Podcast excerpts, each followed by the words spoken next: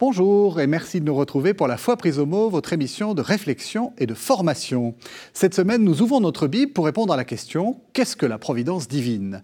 Alors que la crise climatique menace et qu'on a l'impression que les pandémies ou les guerres vont bientôt nous emporter, peut-on sérieusement penser que Dieu gouverne le monde et qu'il va conduire ceux qui lui sont fidèles vers le bonheur ? De la Genèse à l'Apocalypse, la Bible nous enseigne que tel est le cas. Alors comment ces rédacteurs présentent-ils l'intervention divine et quels sont les principaux domaines dans lesquels Dieu intervient?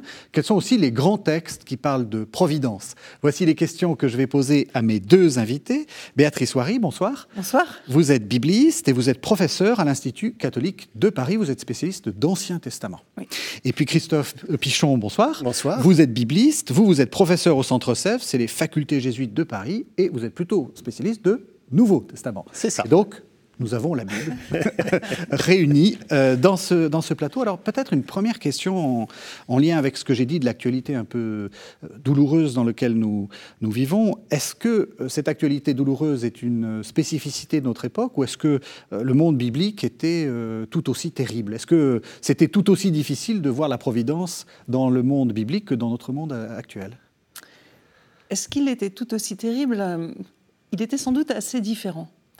Euh, je pense que ce qui est de l'ordre des violences humaines, du mensonge, était exactement euh, le même. La Bible décrit les violences et, euh, dont on est coutumier, les guerres. Les guerres étaient cruelles. Il y a des arcs de barbarie qui sont, ouais. qui sont proches de ce qu'on peut entendre dans les médias actuellement.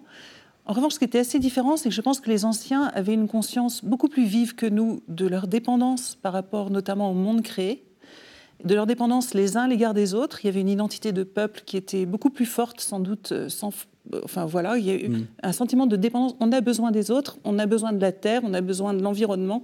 On... Et puis, il y avait aussi sans doute une conscience assez différente de la capacité d'action sur cet environnement, parce que les moyens techniques étaient beaucoup moins développés, mmh. qu'on agissait à, à hauteur de main humaine. Et, euh, sans, sans... et, et du coup, le... je pense que cette vive dépendance... Euh, n'est pas sans lien avec la question de la providence et avec une conception qui n'est plus exactement la même. Mmh. Pas de crise nôtre. climatique. Pas de crise climatique, ouais. mais euh, des sécheresses, euh, la dépendance à l'eau dans un pays un peu aride. Ouais. Donc euh, une conscience vive de, de ce que, l'importance de l'environnement.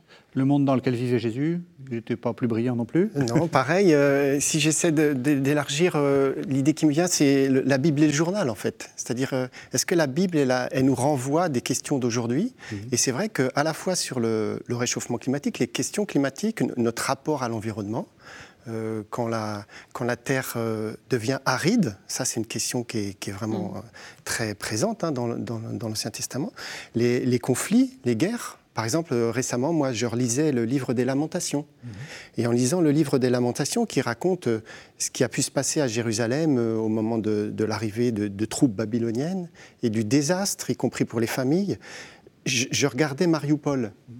Et en fait, il y avait une, une telle actualité qu'on on avait l'impression que c'était une sorte de miroir de, des enjeux humains d'aujourd'hui qui sont de fait différents, comme vous le disiez, et en même temps d'une profonde actualité. Mmh. Est-ce que, donc, comment est-ce que ça naît, cette idée de providence ? Justement, c'est, c'est cette idée de dépendance, c'est le fait qu'on ne peut pas se penser maître et possesseur de la nature qui fait que, de toute façon, il y a une sorte de, de croyance spontanée en, euh, en un Dieu qui, qui, qui agit. Alors, comment ça naît ? C'est difficile à dire, hein, parce que c'est là, en fait. Et de fait, c'est là. Ça, c'est important. Et fortement ouais. là. Alors... Euh... Le, ce, qui est, ce qui est aussi difficile pour nous, sans doute, c'est de, d'essayer de comprendre quel était le monde des anciens, leur représentation du monde, parce que malgré tout, partir, parler de l'action de Dieu dans le monde dépend de la manière dont on pense, euh, la façon notamment dont les événements se passent dans le monde. Et moi, ce qui me frappe dans l'Ancien Testament, et surtout pour les périodes un peu anciennes, avant l'exil et puis peut-être pendant l'exil, c'est qu'il euh, y a une très forte conscience du fait que c'est le même Dieu qui fixe les lois de l'univers et qui fixe les lois pour le peuple. Et du coup, il y a une sorte, c'est, c'est même, c'est plus que tout est lié, il y a une sorte d'intégration qui fait que l'agir injuste des humains a un impact direct sur l'ordre du cosmos. Et c'est pour ça, quand le roi est injuste, par exemple à Acab, il provoque une famine dans son pays. Et il me semble que nous, on a tendance à comprendre ça, bah, Dieu le punit, lui envoie la famine, mais c'est pas ça. Le texte biblique dit que le roi juste voit une création qui fleurit, le roi injuste voit une... fait dépérir la création. Parce qu'il y a cette idée que Dieu tient tout dans sa main et que, euh, que le politique, que tout est politique et religieux en quelque sorte, et que tout a un impact sur tout. C'est, c'est complètement intégré parce que l'ensemble vient de la bouche d'un Dieu roi et législateur qui, a, qui, qui, qui, qui, a organisé, qui organise l'ensemble, en fait. Voilà, c'est, donc ça, c'est un premier point.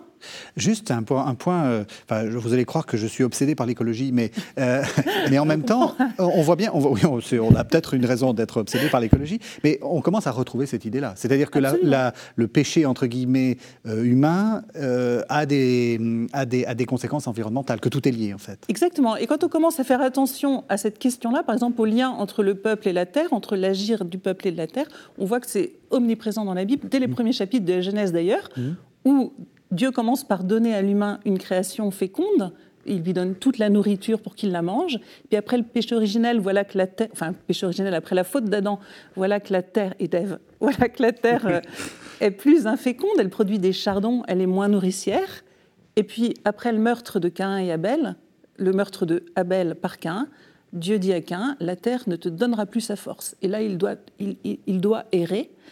Et tout ceci aboutit à l'histoire de Noé, et à la, qu'est-ce, où Dieu, d'une certaine manière, confie la création dans l'arche. L'arche est comme une petite création en miniature, où Dieu confie à Noé le seul juste, nous dit le texte, mmh. tout, le, tout le créé pour qu'il reparte et que la violence humaine soit engloutie. Et comment Dieu exprime ce nouveau départ ? Eh bien, par la régularité des saisons. Moisson et semaille et moisson, froidure et chaleur, tout ceci se maintiendra, durera en fait. Mmh. Donc de fait, il y a quelque chose de complètement intégré entre la justice humaine et l'ordre du créé. Et on le retrouve de fait, et c'est heureux, et je pense qu'on a beaucoup à redécouvrir de cette providence ordinaire en quelque sorte, d'un environnement qui... qui qui nous nourrit, qui nous soutient, qui nous veut du bien quand on, quand on agit de manière juste, non seulement à l'égard de l'environnement, mais les uns à l'égard des autres, puisque c'est notamment la manière dont le pauvre est traité qui fait fleurir ou euh, dépérir euh, la terre. Alors je vous ai interrompu, vous aviez une première idée, et puis vous aviez une deuxième idée que vous alliez développer. Et vous ne vous en souvenez plus. Eh bien, c'est pas grave. Est-ce, que, est-ce qu'il y a un changement notoire, euh, ou notable plutôt, entre, entre cette vision, on va dire un peu ancienne, et la vision, euh, la vision de l'époque de Jésus ? Est-ce qu'il, ouais, est-ce qu'il, est-ce qu'il y a des choses qui, ont, qui sont intervenues ? En fait, en, en, vous, en vous entendant parler de Noé, ça m'a fait penser à un passage que j'aime beaucoup, qui est dans le livre de la Sagesse. Alors la Sagesse, c'est le premier siècle avant notre ère, ouais. donc on, on s'approche des, de, de Jésus, j'ai envie de dire. Oui. Et donc c'est la première fois où un juif va utiliser, enfin pas la première fois, mais une des premières fois où un juif va utiliser le mot grec pronoia, qui veut dire providence, mm-hmm. prévoyance, prévenance, euh, pour dire sa foi au Dieu d'Israël. Et donc c'est un, un mot que les Grecs de son temps utilisent hein, pour penser l'action de Dieu dans le monde, mais il va le réinterpréter à l'intérieur de sa propre tradition. Et le passage, mon passage préféré, c'est Sagesse chapitre quatorze. Mm-hmm. Je, je vous propose... De, d'écouter ça. Voilà. Donc il faut imaginer euh, quelqu'un qui veut aller sur un bateau. Euh, tel autre qui prend la mer pour traverser les flots farouches. Donc euh, c'est, c'est le contexte de la tempête. Hein. Comment traverser la tempête ? Ça, c'est un, une question très habituelle dans la littérature grecque. Et il invoque à grands cris un bois plus fragile que le bateau qui le porte. Alors ça, ça fait référence à, à la petite euh, idole en bois qu'il a placée euh, au, au devant du bateau. Euh, pour traverser la tempête, euh, je me confie Euh, à, la, à la fameuse euh, idole. Mais ce bateau, dit-il, c'est la sagesse artisane qui l'a construit. Autrement dit, l'homme, il est capable de deux choses. Il est capable, à partir du même bois, mm-hmm. de fabriquer l'idole qui va le guider, peut-être, le protéger, peut-être, et de, de construire le, le bateau qui va le traverser. Et le texte dit ceci, « Mais c'est ta providence, avec un grand P dans ma traduction, au Père qui le pilote, car tu as mis un chemin jusque dans la mer et dans les flots un sentier assuré. » Autrement dit, le, celui qui écrit ça dit ben, finalement, d'abord il s'adresse à Dieu comme un père. Donc, euh, les, les humains sont des enfants, mm-hmm. sont ses enfants. Et, et pour traverser la fameuse tempête, euh, il y a le bateau, il y a besoin du bateau. C'est-à-dire que l'humain, il participe à, à, à son salut, mais en même temps, c'est ta providence qui, qui guide. Et si j'en viens à Noé, c'est qu'il prend deux exemples de sa tradition juive pour faire comprendre ça. Il dit, ben, souviens-toi finalement de la traversée de la mer, on est sorti d'Égypte. Et ça, c'était euh, à la fois nous sommes sortis, mais en même temps, c'est lui qui nous a fait sortir. Mmh. Et puis Noé, il dit ceci à propos de Noé, « L'espoir du monde se réfugia sur un radeau, et piloté par ta main, laissa au siècle futur le germe d'une génération nouvelle. » Piloté par ta main. Donc, qui c'est qui dirige l'arche ? C'est ta providence, Père. Est-ce qu'il n'y a pas une différence avec ce que vous, vous veniez de dire ? Parce que là, on sent plutôt qu'on est dans une sorte, enfin, vous, vous allez me corriger, ouais. euh, d'une sorte de, de divinité qui, qui gouverne tout, une sorte d'horloger, enfin, je prends l'exemple qu'on, dit, qu'on donne souvent, qui... qui, qui, qui, qui prévoit tout, tout est dirigé, et cetera. Alors vous, vous parlez plutôt d'un législateur, d'un... C'est pas tout à fait la même image, si ? euh, euh, En fait, euh, il, il, il, ce, on, on personnifie la sagesse. C'est-à-dire la sagesse euh, qui est le, le fait de savoir euh, guider sa vie, euh, on, on la met avec un S majuscule. C'est-à-dire mm-hmm. que c'est quelque chose qui est avec Dieu et c'est elle qui aide à gouverner le monde. Mais les hommes aussi sont sages. Donc c'est pas la sagesse qui a tout prévu, mais c'est la sagesse qui accompagne les humains qui essaient par leur sagesse de se guider. Et l'ensemble, c'est guidé vers la vie, en fait. Mm-hmm. Donc, ce n'est pas tout à fait l'image directe de l'horloger qui aurait tout prévu. D'accord. Ouais. Mais il y a quand même une petite inflexion par rapport au, au législateur, celui qui... Oui. Alors, déjà, euh, peut-être que la première différence, c'est que le terme « providence » n'apparaît pas du uh-huh. tout dans, ça, en ça. hébreu. Il n'existe ouais. pas dans, dans, la, dans, la, dans la Bible, dans les, dans les livres en hébreu. Et il va apparaître dans les livres en grec. Donc ça, c'est une première différence. Oui, juste je vous interromps, parce qu'il faut expliquer aux téléspectateurs qu'il y a des livres qui appartiennent à la Bible juive, oui. euh, donc à ce qu'on peut rappeler autrefois l'Ancien Testament, euh, qui sont en grec. C'est ça. Et, vous venez, et le livre que vous venez de lire voilà. Exactement, est en grec. Est un livre en grec. Oui. Et dans, dans l'Ancien Testament, sans doute qu'il y a des représentations, il y a des manières de raconter différentes, enfin des manières différentes de raconter ce que nous on appelle providence. Il n'y a pas de langage unique. Que Dieu conduise l'histoire, c'est très clair. Ensuite, ce n'est pas l'idée d'un Dieu transcendant qui a tout prévu d'avance et les hommes doivent deviner ou pas, même s'il y a des pratiques pour savoir ce que Dieu pense, on pourra, on pourra en parler. Mais euh, on voit notamment au début que Dieu change d'avis. Par exemple, mmh. il se rend compte qu'il s'est trompé dans le choix du roi et donc il doit choisir un deuxième roi. Il se repent d'avoir choisi Saül, comme il s'est repenti d'avoir... Euh, d'avoir euh, passé l'alliance avec le peuple au moment du veau d'or. Donc il y a quelque chose...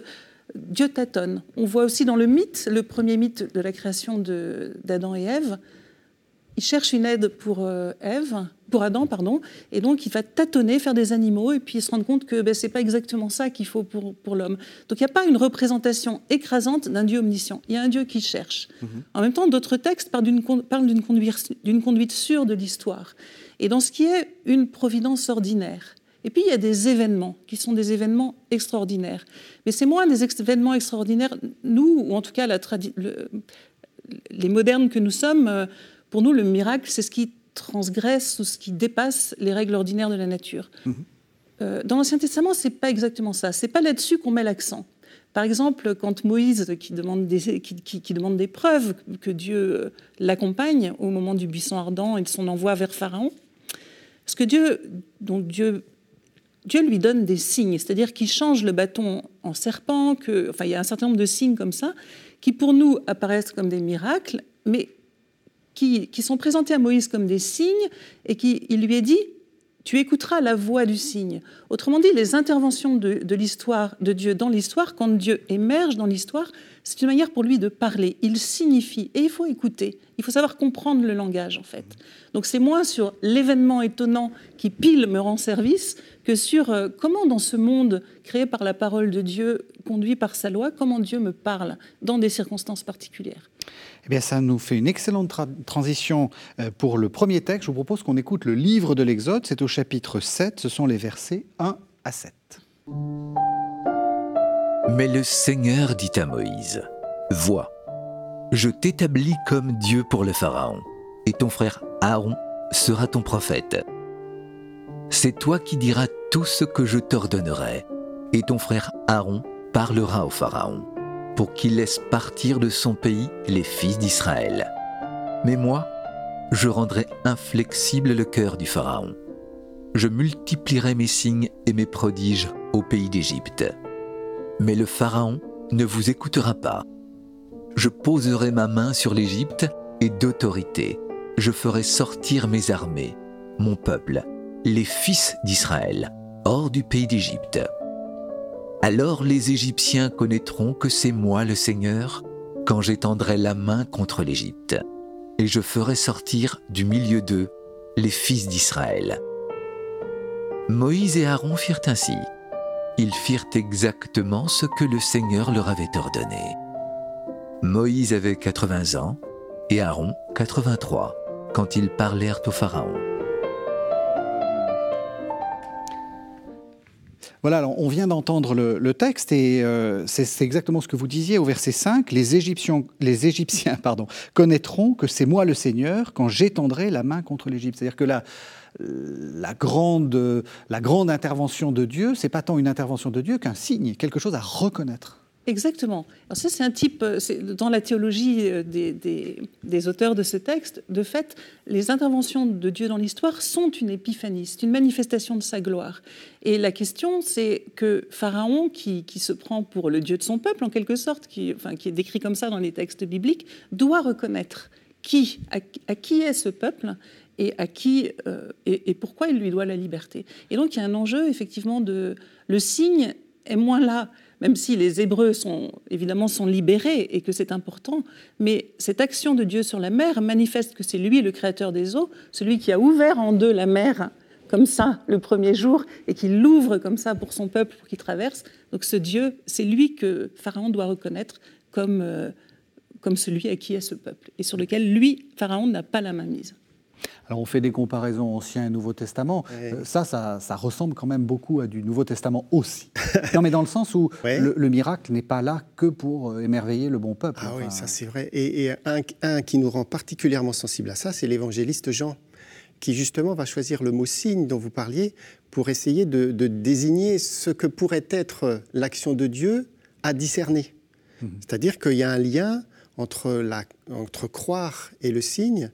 Euh, le signe n'est pas de l'ordre de la preuve, mais bien de la, de, d'un, d'un signe à interpréter dans la foi. Mm-hmm. Et s'il y avait à choisir un, un autre texte préféré, allez-y, j'ai, j'ai allez-y. Mes textes préférés. Allez-y. Euh, Jean chapitre quatre, c'est la, la, la guérison du, du serviteur, euh, du fonctionnaire royal dont le fils était malade à Capharnaüm, par exemple. Euh, parce qu'à à Cana, quand ça, ça arrive, donc ça se passe à Cana. Et nous, on est habitués, Cana, c'est le vin transformé en eau. Donc, c'est intéressant, ça veut dire que c'est une, une ville où il y a déjà eu un signe. Et la première fois où on nous en parle, on nous parle des disciples qui sont déjà disciples, qui croient en Jésus. Mmh. Et donc, euh, euh, ils croient en Jésus, c'est-à-dire qu'ils sont déjà disciples, mais c'est autre chose que croire en Jésus. C'est assez étonnant. Donc, euh, il y a une foi qui précède le signe dans ce cas-là. Et quand il arrive à, à Cana, là, dans l'épisode de Jean quatre, les, Galali- les Galiléens, ben, on voit bien, je ne sais pas trop ce qu'ils ont compris, mais en tout cas, Jésus leur dit « Si vous ne voyez pas des signes et des prodiges, vous ne croirez pas. » Il y, y a une manière de concevoir le signe comme euh, nécessaire pour croire. Et là, Jésus, justement, il prend le contre-pied de ça. Euh, le signe, il est donc un sens différent selon euh, qu'on en attend de croire, c'est-à-dire « J'attends que tu me fasses un signe pour croire en toi. » Ça, c'est les Galiléens. Alors que finalement, les disciples et surtout le fonctionnaire royal, c'est tout à fait remarquable, c'est intéressant de le relire, hein. C'est que lui-même, il change, il est transformé par, par, dans sa demande, en fait. Hein. Et il s'implique dans sa demande, il va dire finalement « Seigneur, descends avant que ne meure mon petit enfant ». Et le, le texte dit, Jésus lui dit « Va, ton fils vit ». L'homme crut à la parole que Jésus lui avait dite et il se mit en route. Il demandait à Jésus de descendre au début, et finalement, c'est lui qui, qui se déplace. Et s'il s'est déplacé, c'est parce qu'il a cru à la parole que Jésus lui avait dite. Autrement dit, euh, et, et avant d'avoir vu, il se déplace. Il n'a pas besoin de voir son fils pour croire à la parole. Donc on voit qu'il y a une réflexion chez Jean, mm-hmm. euh, d'un lien très fort entre... En tout cas, il y a un refus de dire ben, « il me faut des signes pour croire ». Le signe peut aider à croire. Mais euh, c'est qu'un ingrédient, parce que le plus important, c'est croire, mettre sa foi en, donner sa confiance à quelqu'un, en fait. Mm-hmm. Alors moi aussi j'ai un, te- un texte favori, alors je n'ai ah, pas la Bible, mais c'est, c'est la fin de l'évangile de Matthieu, on est au moment où euh, Jésus apparaît dans toute sa gloire puisqu'il il va, il va monter, monter aux cieux, oui. Beaucoup le virent et eurent des doutes. Oui. Ça veut dire que ce que vous êtes en train de nous dire, c'est qu'il faut voir, enfin voir ne suffit pas pour croire, oui. Il faut croire pour voir en fait. Oui. Quelque chose comme ça, oui. Ouais. Et du coup c'est de la foi en fait, justement, c'est mettre sa confiance. Et, et, et on voit la réalité autrement, du coup. Peut-être qu'il y a des choses qu'on ne voyait pas, qui deviennent signes, parce qu'on sait qu'on est accompagné par euh, Dieu qui nous a dit « Je suis avec vous ».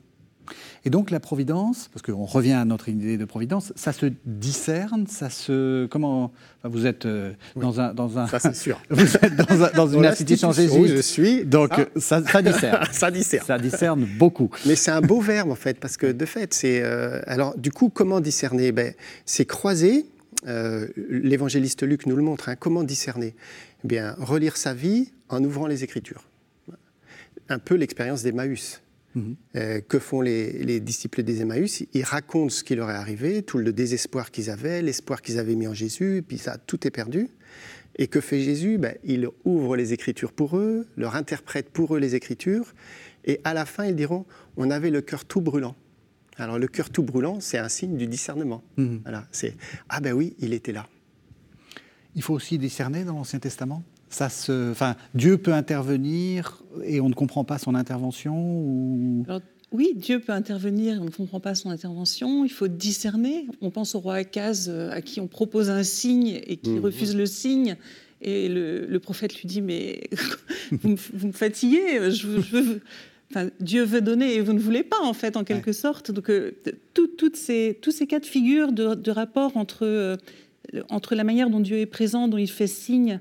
Euh, dont il veut donner, dont on refuse, ou dont on voudrait ce, ce qu'il ne veut pas donner, ou ce qui, ou, ou ce, où on voudrait indûment, mmh. euh, tout ceci est finement exploré.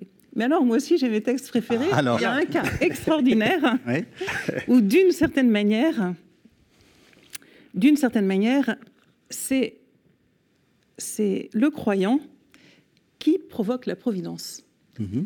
Donc, il s'agit de, d'un texte trop peu connu du, du, du, du premier livre de Samuel euh, qui concerne la guerre avec les Philistins.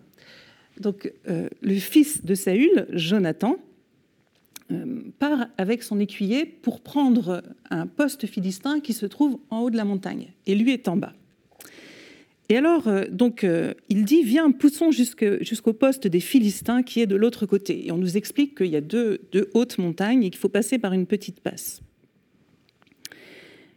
Et alors, évidemment, c'est très périlleux. Et Jonathan dit à son écuyer « Viens, poussons jusqu'au poste de ces incirconcis. Peut-être le Seigneur agira-t-il pour nous. » En effet, qu'on soit nombreux ou non, rien n'empêche le Seigneur de donner la victoire. Voilà qui se met dans une position très risquée et qui dit peut-être le Seigneur agira-t-il pour nous. Il attend une action. Et alors le serviteur prend la parole. Et le serviteur, dans les livres de Samuel notamment, mais ailleurs aussi, c'est un peu comme dans les, dans les pièces de Molière, c'est ceux qui font advenir les choses et qui donnent toujours le bon conseil. Et il dit « Fais selon ton cœur, avance et je te suis selon ton cœur, agis selon ton cœur ». Donc, mmh. Jonathan dit « Dieu agira » et lui dit « Agis selon ton cœur ». Et alors, Jonathan va mettre en scène un scénario pour discerner la providence de Dieu. Enfin, il fait, voilà. Donc, il dit « Maintenant, Jonathan dit, maintenant nous poussons dans leur direction et nous allons être repérés par leurs hommes. » Donc, on se découvre, on se met en danger. « S'ils nous disent « Halte, mmh. attendez que nous, nous vous ayons rejoints, nous resterons sur place et nous ne monterons pas vers eux. » Et puis, ils n'en tirent pas de conclusion théologique. Le plus simple, c'est qu'ils nous voient et disent « on descend vers vous », là, on ne bouge pas. S'ils nous disent « montez vers nous, nous monterons », c'est que le Seigneur les aura livrés entre nos mains, nous aurons là un signe. Et alors, ce qui est fort, c'est que là, c'est Jonathan qui décide du signe. Mmh. Il dit « on va monter », on se découvre, s'ils disent « monter », c'est que le Seigneur les aura donnés entre nos mains. C'est la situation la plus dangereuse, puisqu'ils vont monter comme ça et arriver mmh. à découvert. Et donc, je poursuis la lecture. Ils se laissèrent donc repérer tous les deux par le poste de Philistins. Les Philistins dirent « Voici les Hébreux qui sortent des trous où ils s'étaient cachés. » Les hommes du poste, s'adressant à Jonathan et, leurs écuy- et à, leur é- à son écuyer, leur dirent « Montez vers nous, nous avons quelque chose à vous apprendre. » Jonathan dit à son écuyer « Monte derrière moi, le Seigneur les a donnés aux mains d'Israël. » Ils montent et évidemment ils gagnent alors qu'ils arrivent, enfin il faut imaginer, la montagne est comme ça, ils montent comme ça, les Philistins sont là. Et oui, donc ils sont dans une belle position de supériorité. Exactement, ils sont très... Mais ce qui est très fort dans ce texte et ce qu'on entend surtout en hébreu, c'est que le Seigneur les a donnés, ça se dit Jonathan en fait. Enfin, il y avait Nathan et le nom Jonathan signifie le Seigneur a donné. Autrement dit, Jonathan, dont c'est la première apparition dans le récit, c'est la première fois qu'il entre sur scène, met en jeu son identité. Son, et son identité est une identité qui dit la providence de Dieu. Le Seigneur a donné. Son nom à Jonathan, c'est Providence. Et donc, il, quand il revient vers son cœur, à, à l'appel de l'écuyer, il entend ce nom-là, il fait confiance et d'une certaine manière, il prend tous les risques sur de... De, que le Seigneur donne. Oui, on entend bien un peu des textes, enfin une sorte de tension qui se, qui se joue aussi dans l'Ancien Testament. On, on ne tente pas Dieu et en même temps, euh, il ne faut pas hésiter à demander. Enfin, on sent qu'il ne faut, il faut pas demander indûment. Tout à fait. Ouais. Et puis là, c'est lui, en quelque sorte, qui... Euh, en revenant à son cœur, comme si, de fait, c'était là que la Providence aussi s'expérimentait, se lisait, se comprenait, va lui-même, en quelque sorte... Euh, mettre un peu Dieu au pied du mur, mmh. en quelque sorte. Mmh. Il, y a, il y a aussi ça, de, mmh.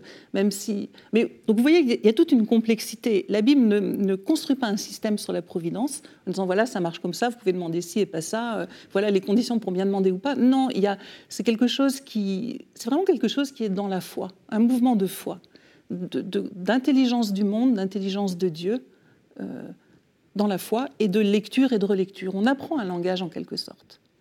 Mmh. Et euh, je me suis demandé l'autre jour si finalement, quand on dit la providence, on pense beaucoup action en fait. Mmh. Mais euh, est-ce que finalement, de, de, de, quand Dieu dit « je suis avec toi », c'est Emmanuel, hein, on le dira mmh. de Jésus, Dieu avec nous, est-ce que la simple présence, c'est d'être avec quelqu'un, est-ce que ce n'est pas déjà de la providence et, et, et pas que de l'action en fait, hein ? euh, Quand on est tout seul dans le malheur, quand on est dans la misère, quand on voit personne, qu'on est enfermé chez soi, euh, c'est très difficile en fait de, de, de rester vivant. Et du coup, c'est, c'est une expression, une, ex, une expérience humaine en fait. C'est mmh. faire l'expérience d'être avec quelqu'un, euh, ça sauve la vie. Mmh. Et je me dis finalement, est-ce que quand on dit la providence, on, nous on, on l'entend beaucoup comme une action attendue de Dieu, mais est-ce que le, le plus grand cadeau de sa providence, ce n'est pas simplement qu'il soit avec et qu'il dise « je suis avec vous tous les jours », comme le dit Jésus à la fin de l'évangile de Matthieu. Et de l'évangile de Jean, puisque euh, là aussi, euh, parfaite transition, je vous propose qu'on entende les versets treize à dix-huit du chapitre trois de l'évangile de Jean.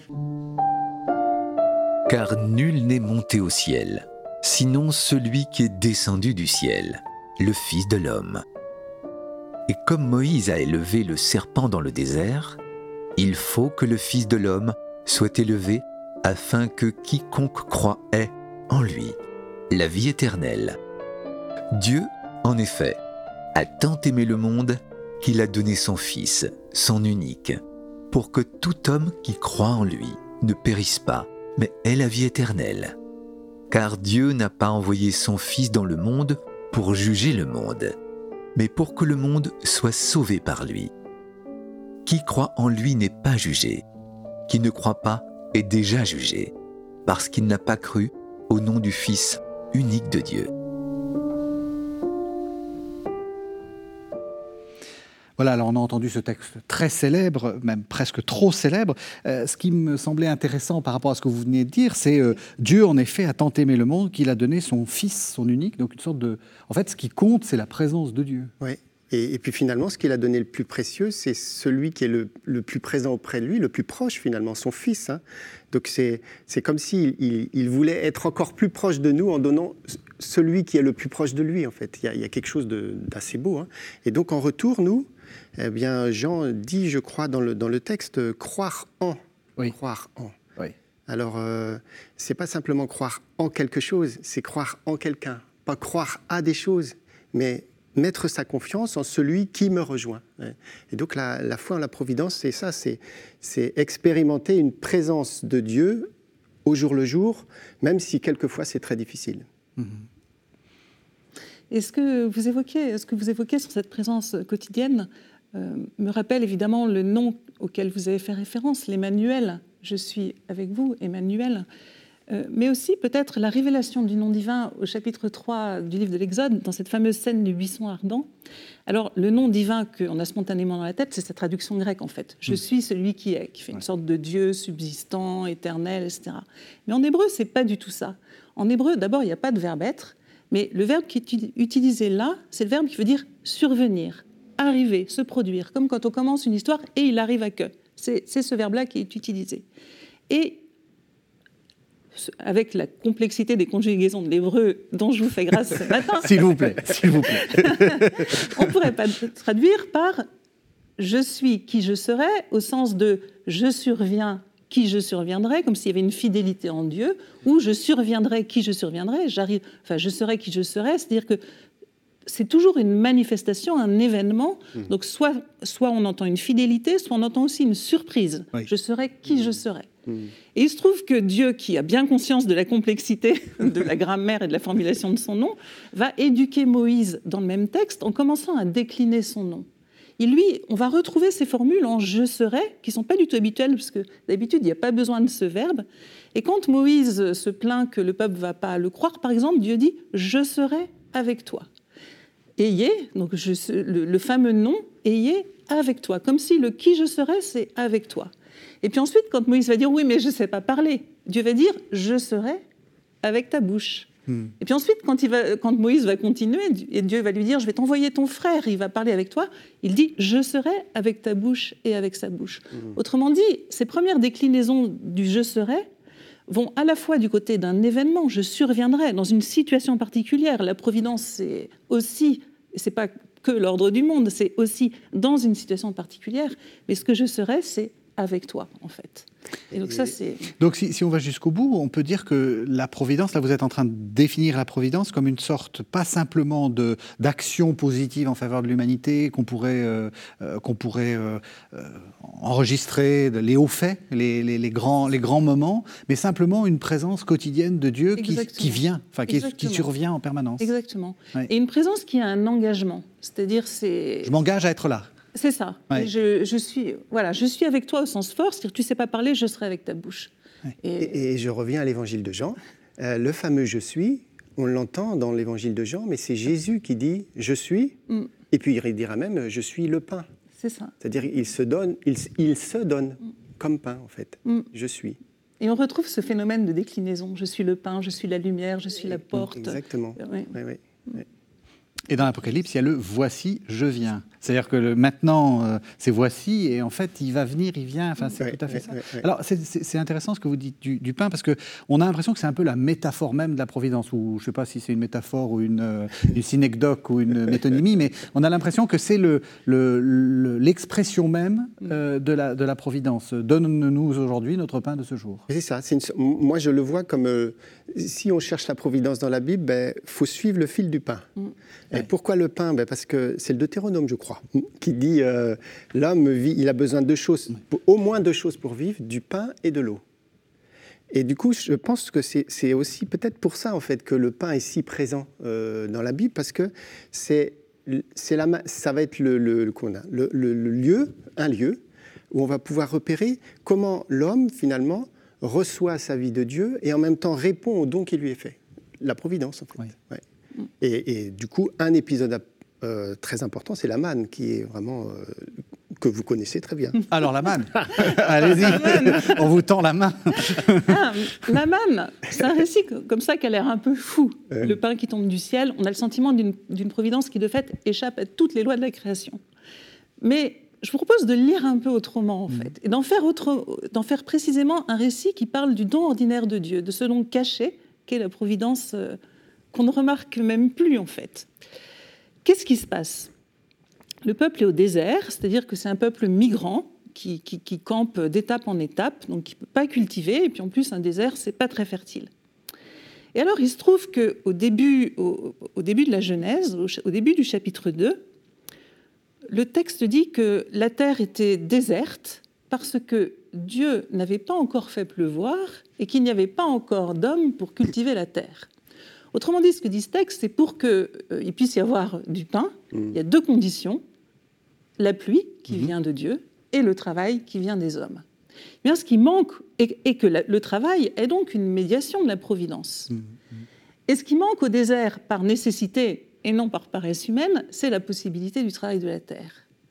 Or, il se trouve que quand on lit le récit de la manne, la manne est décrite comme une précipitation. C'est-à-dire que Dieu dit « Je ferai pleuvoir pour vous la manne mmh. ». Et puis, quand la manne arrive sur le sol, la pre- le premier jour, les Hébreux voient une rosée, et quand la, qui pour eux est une précipitation. Ils ne pensent pas à la condensation, c'est la pluie la plus fine, la rosée. Ils voient une rosée, et quand la rosée s'évapore, ils voient du givre, qui est aussi de l'ordre de, de la précipitation, en tout cas du phénomène météorologique. Et du coup, ce, qui, ce que le texte suggère, c'est que quand le peuple ne peut pas travailler, d'une certaine manière, les précipitations sont directement mangeables. La pluie est mangeable. La manne, c'est de la pluie qui se mange, en quelque mmh, sorte. Mmh. Et du coup, cette pluie qui se mange va être donnée tous les jours au peuple, jusqu'à ce qu'ils arrivent dans la terre promise. Ils arrivent au printemps, au moment de la moisson, et le texte dit, c'est au, au chapitre cinq du livre de Josué, qu'à partir de, du jour de leur entrée, la manne a cessé, parce qu'ils pouvaient bénéficier des fruits d'une terre travaillée, en fait. Et donc, pour moi, la manne dit... révèle ce qui est d'habitude caché, c'est-à-dire que le pain est un don de la providence de Dieu, mmh. est un don de la pluie, fait tous les jours aux humains, un don qui requiert leur médiation, qui requiert leur travail. Et dans cette période paradigmatique de l'histoire d'Israël, cette période qui, dans sa mémoire, a un tel statut de, d'apprentissage de la vie avec Dieu, quand la culture, l'agriculture n'est pas possible, c'est, c'est la pluie qui se mange parce que c'est Dieu qui donne, mmh. c'est Dieu qui nourrit. Voilà, c'est une, une manière de lire le texte. Mais c'est une manière intéressante parce que là encore, on retrouve notre, notre dimension écologique, c'est-à-dire que la première et le don premier et central, c'est, c'est, c'est le monde. Enfin, c'est le fait qu'on puisse manger, euh, vivre euh, et, et, et le, la mise en danger. Enfin, on pourrait, on pourrait continuer, euh, on pourrait continuer votre, votre, votre explication. Le jour où euh, les êtres humains euh, t- euh, exploitent trop, et cetera, euh, la pluie n'est ah ben plus oui. mangeable.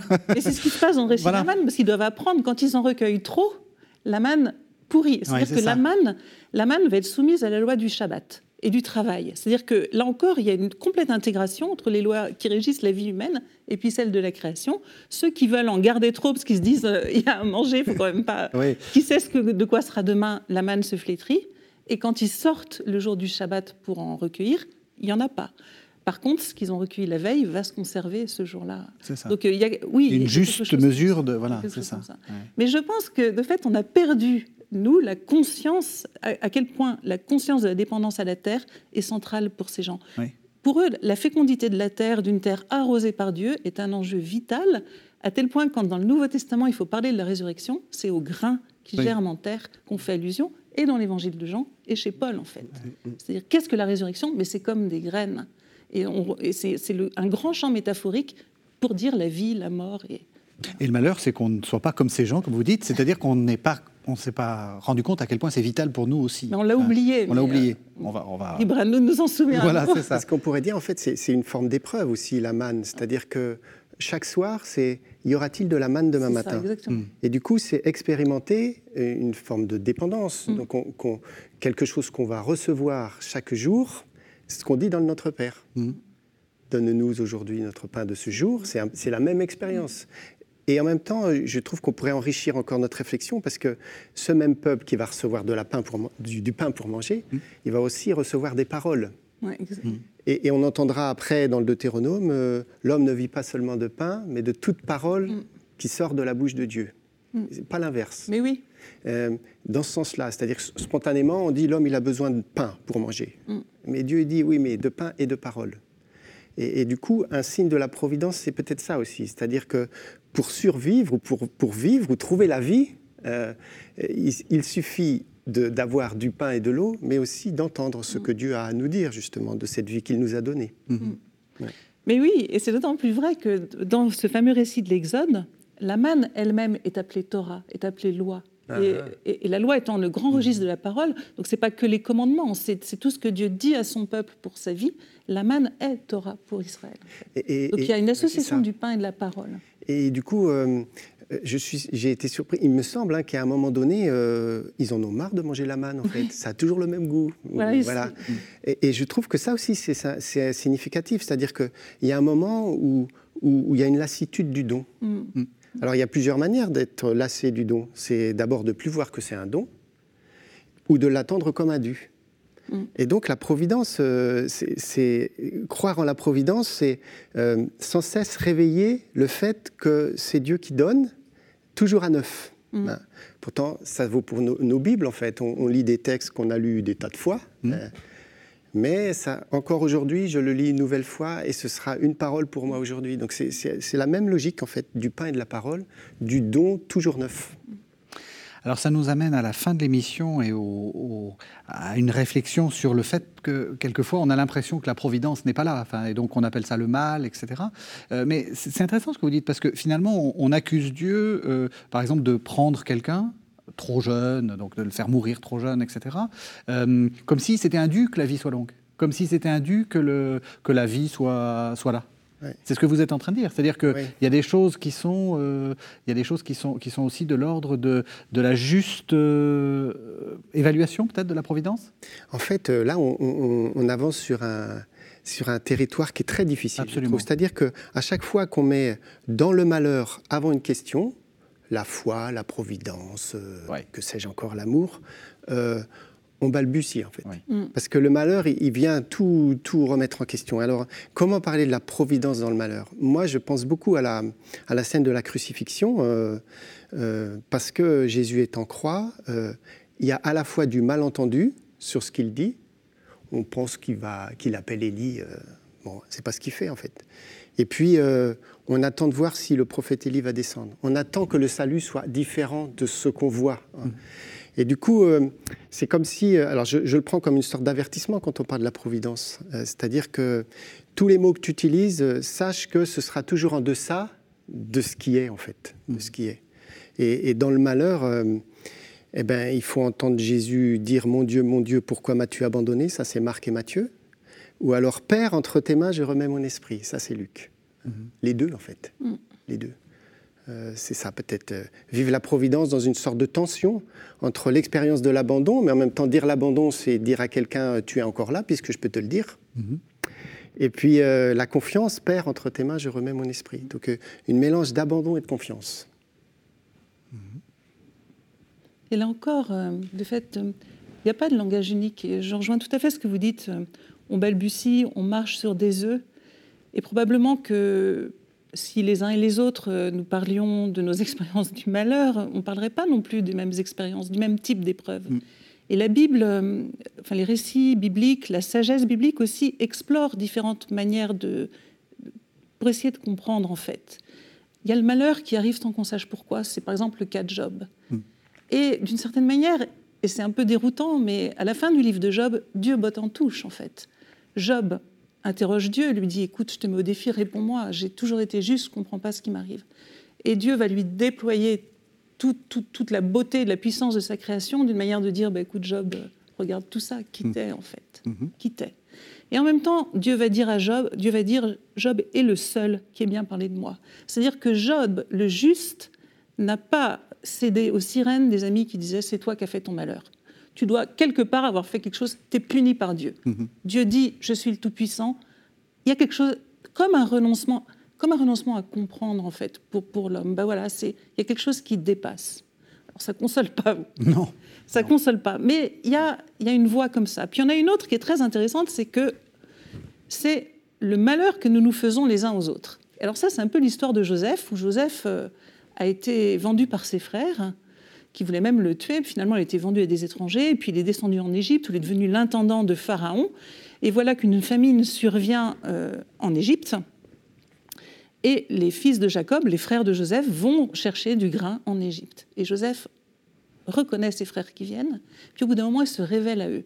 Donc les frères sont évidemment bouleversés, consternés tout, tout, tout, de voir Joseph, et s'en veulent d'avoir voulu le vendre. Et Joseph leur dit, « Vous aviez comploté contre moi un malheur, Dieu l'a changé en bien. » Mmh. Et ça aussi, c'est la providence, en fait. C'est-à-dire que l'épreuve, le malheur, peut être un passage mystérieux au bout duquel quelque chose de nouveau émerge. Et ça, on ne le sait pas, et on ne sait surtout pas quand on est dans le malheur. Mmh. Mais ce que ça dit aussi, c'est que le malheur de Joseph n'est pas venu de Dieu, il est venu de ses frères, et que Dieu a, fait en sorti, a su en sortir, a pu en sortir de la vie pour tout le monde, en fait. Mmh. Et c'est aussi une des voies pour, euh, que la Bible explore sur ces questions complexes. C'est, c'est, c'est, c'est vrai que c'est difficile, quand on est dans le malheur, de voir la providence. Mmh. Et dans l'après-coup, c'est tout l'enjeu de la relecture. Je pense par exemple à, à, dans le livre des Actes des Apôtres, euh, il y a un auteur qui s'appelle Jean Zumstein qui parle de l'échec providentiel. Mmh. C'est vrai que quand on vit l'échec, on ne voit pas trop la providence.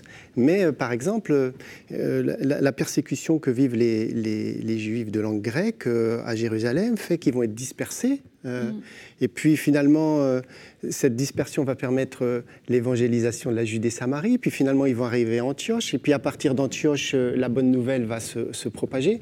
Ce qui était un échec, mmh. euh, une expulsion, une dispersion, va se révéler pour Luc, comme justement euh, un peu ce que, ce que fait Dieu, ce que dit Joseph à propos de ses frères, c'est-à-dire que Dieu reprend l'échec pour l'emmener vers la vie, mmh. parce que son projet, c'est ça, Tout c'est la fait, vie. Oui. Mmh.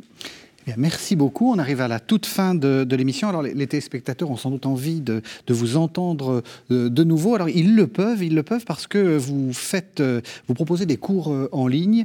Alors, on, a, on est vraiment à la fin, donc je vais juste l'évoquer. À l'Institut catholique de Paris, vous proposez lire la Bible avec les questions d'aujourd'hui. Euh, ça va commencer en... en... Ça commencera à l'automne. Voilà. Ce sera six journées, indépendantes les unes des autres, sur des thématiques contemporaines, donc une traversée de la Bible autour de ces thématiques, à distance ou sur le campus de l'I C P. Et donc, on vous voit, mais de loin, comme, comme à la télé, c'est pareil. Et puis vous, vous faites aussi des cours en ligne au Centre C E F. C'est ça, un cours d'introduction aux évangiles synoptiques. Voilà, alors donc on, on invite tous les téléspectateurs à, à se renseigner. On cherche sur le, les moteurs de recherche favoris, Institut catholique de Paris, Centre Sèvres, et on, on retrouve euh, en disant à tout le monde qu'il faut continuer à se former, que la Bible c'est important et que la formation biblique c'est important. Merci, merci vraiment merci à tous beaucoup. Les deux. Merci, merci de nous avoir suivis. Vous savez que vous pouvez retrouver cette émission sur le site internet de la, de la chaîne w w w point k t o t v point com. On se retrouve la semaine prochaine.